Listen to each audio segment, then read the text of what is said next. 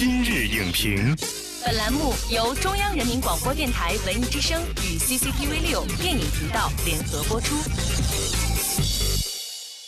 品头论足话电影，今日就评八分钟。欢迎收听文艺之声今日影评，我是梁植。暑期大片群雄争霸，热浪滚滚，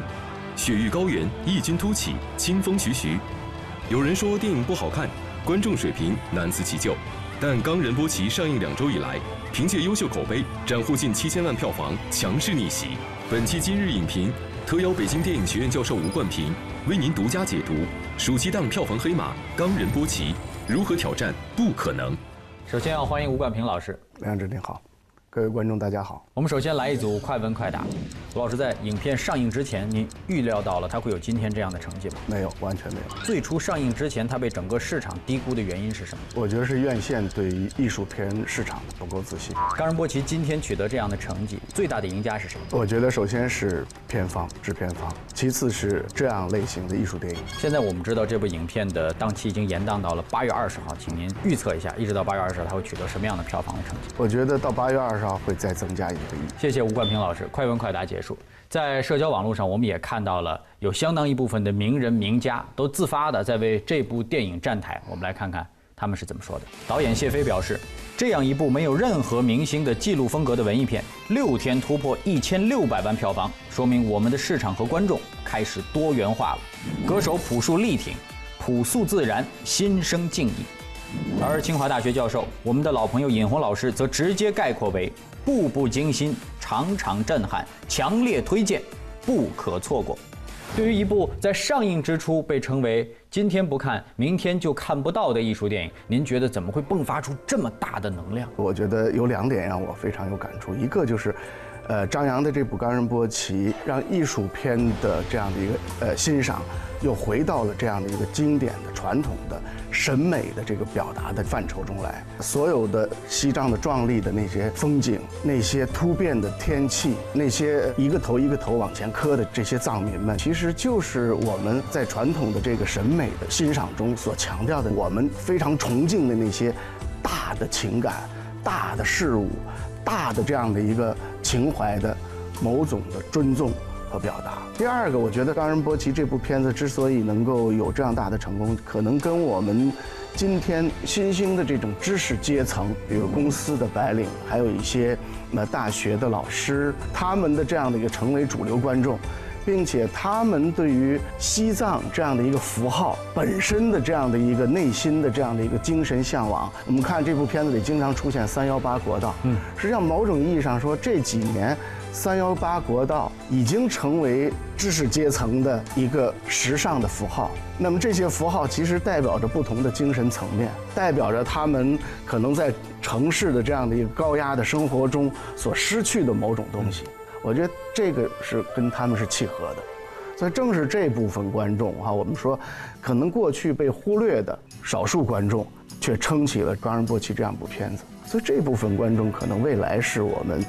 艺术片高水准艺术片的主流观众，暑期档呢向来是兵家的必争之地，而今年好莱坞的超级大片《变五》在上映之后，就凭借着压倒性的排片，在票房榜上是一路的领跑。在这样的重压之下，《冈仁波齐》是如何顶住压力？成功突围的，我觉得还是从排片来讲，我们看啊，还是一开始院线对这部片子还是没有预期的，排片只有百分之零点九，那么到现在基本上将近翻了有十倍。我觉得这个某种意义上来讲，其实。一方面当然是呃是我们对于《冈仁波齐》这部影片本身质量的一种肯定。换句话说，如果说十年前你说一好莱坞的啊大片儿能够给观众带来很多的神秘感，今天已经完全没有了。真正吸引他们其实还是影片的内容和质量。为什么您觉得市场啊在很长一段时间以来？很容易低估观众的选择，容易低估观众对于艺术电影的这种爱好。我们还没有这种现象级的艺术片的存在。去年的《路边野餐》，今年的《八月》，包括之前的哈有更大腕儿的导演，比如侯孝贤导演的《聂隐娘》，聂隐娘，还有这个贾樟柯导演的《山河故人》。虽然对分众的人群哈特定的艺术观众的人群有一定的吸引力，但还没有达到一个。现象级的这样的一个效应。所以缺少现象级的效应，缺少这样的一个探底的影片的试探，我觉得是一个很重要的，就是院线会低估这个。你如果老是一千万两千万，他也没法认同你这样的一个艺术片会有怎么样的市场份额。是，冈仁波齐这次是获得了一个发声的机会，证明了自己。但是未来我们希望呢，说很多好的艺术电影，它在一上来就能够获得它应有的这样的表现的机会，不用说艺术片非得走一个逆袭的路，而是应该本来就应该属于有它的一个一个光明的一个一个一个路路径。对，而且包括这次排片呢，呃，把它延延到八月二十号，本身也是对于艺术片，呃，放映规律的一种尊重，就是它不可能，因为制定这个不可能是一个大众消费品，它一定是一个。分众不同，有它不特定观众群的这样的一个电影作品，所以给它拉长它的放映期也是，也是一种国际惯例。所以我觉得，希望通过《冈仁波齐》这部片子呢，一方面能够探探底啊，今天我们这样的艺术片的观众到底能有多少；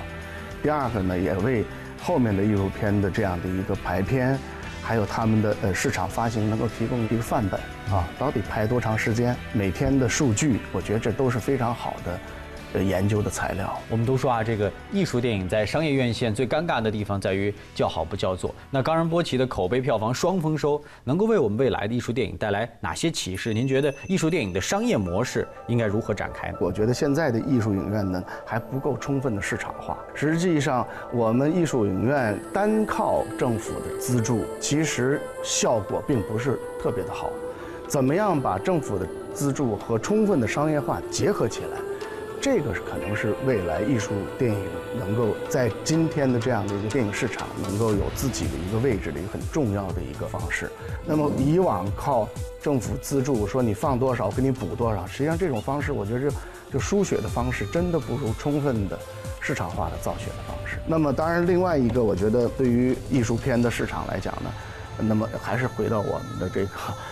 最根本的得。的这个艺术片得像个样，嗯，就是片子得是经得起这样的一个特定观众群体的他们的挑剔的口味的考验，是不是能把口碑延续下去？那么这是其实是艺术片内容创作的很重要的一个。核心内容，谢谢谢谢吴冠平老师的精彩的点评。虽然在票房上存在着数量级的差距，但是对于往往被市场冷落的艺术电影，《冈仁波齐》的成绩让大家看到了国内电影市场变得日趋成熟和多元的趋势。我们也希望市场能够重视观众的选择，让下一部《冈仁波齐》不要再被低估。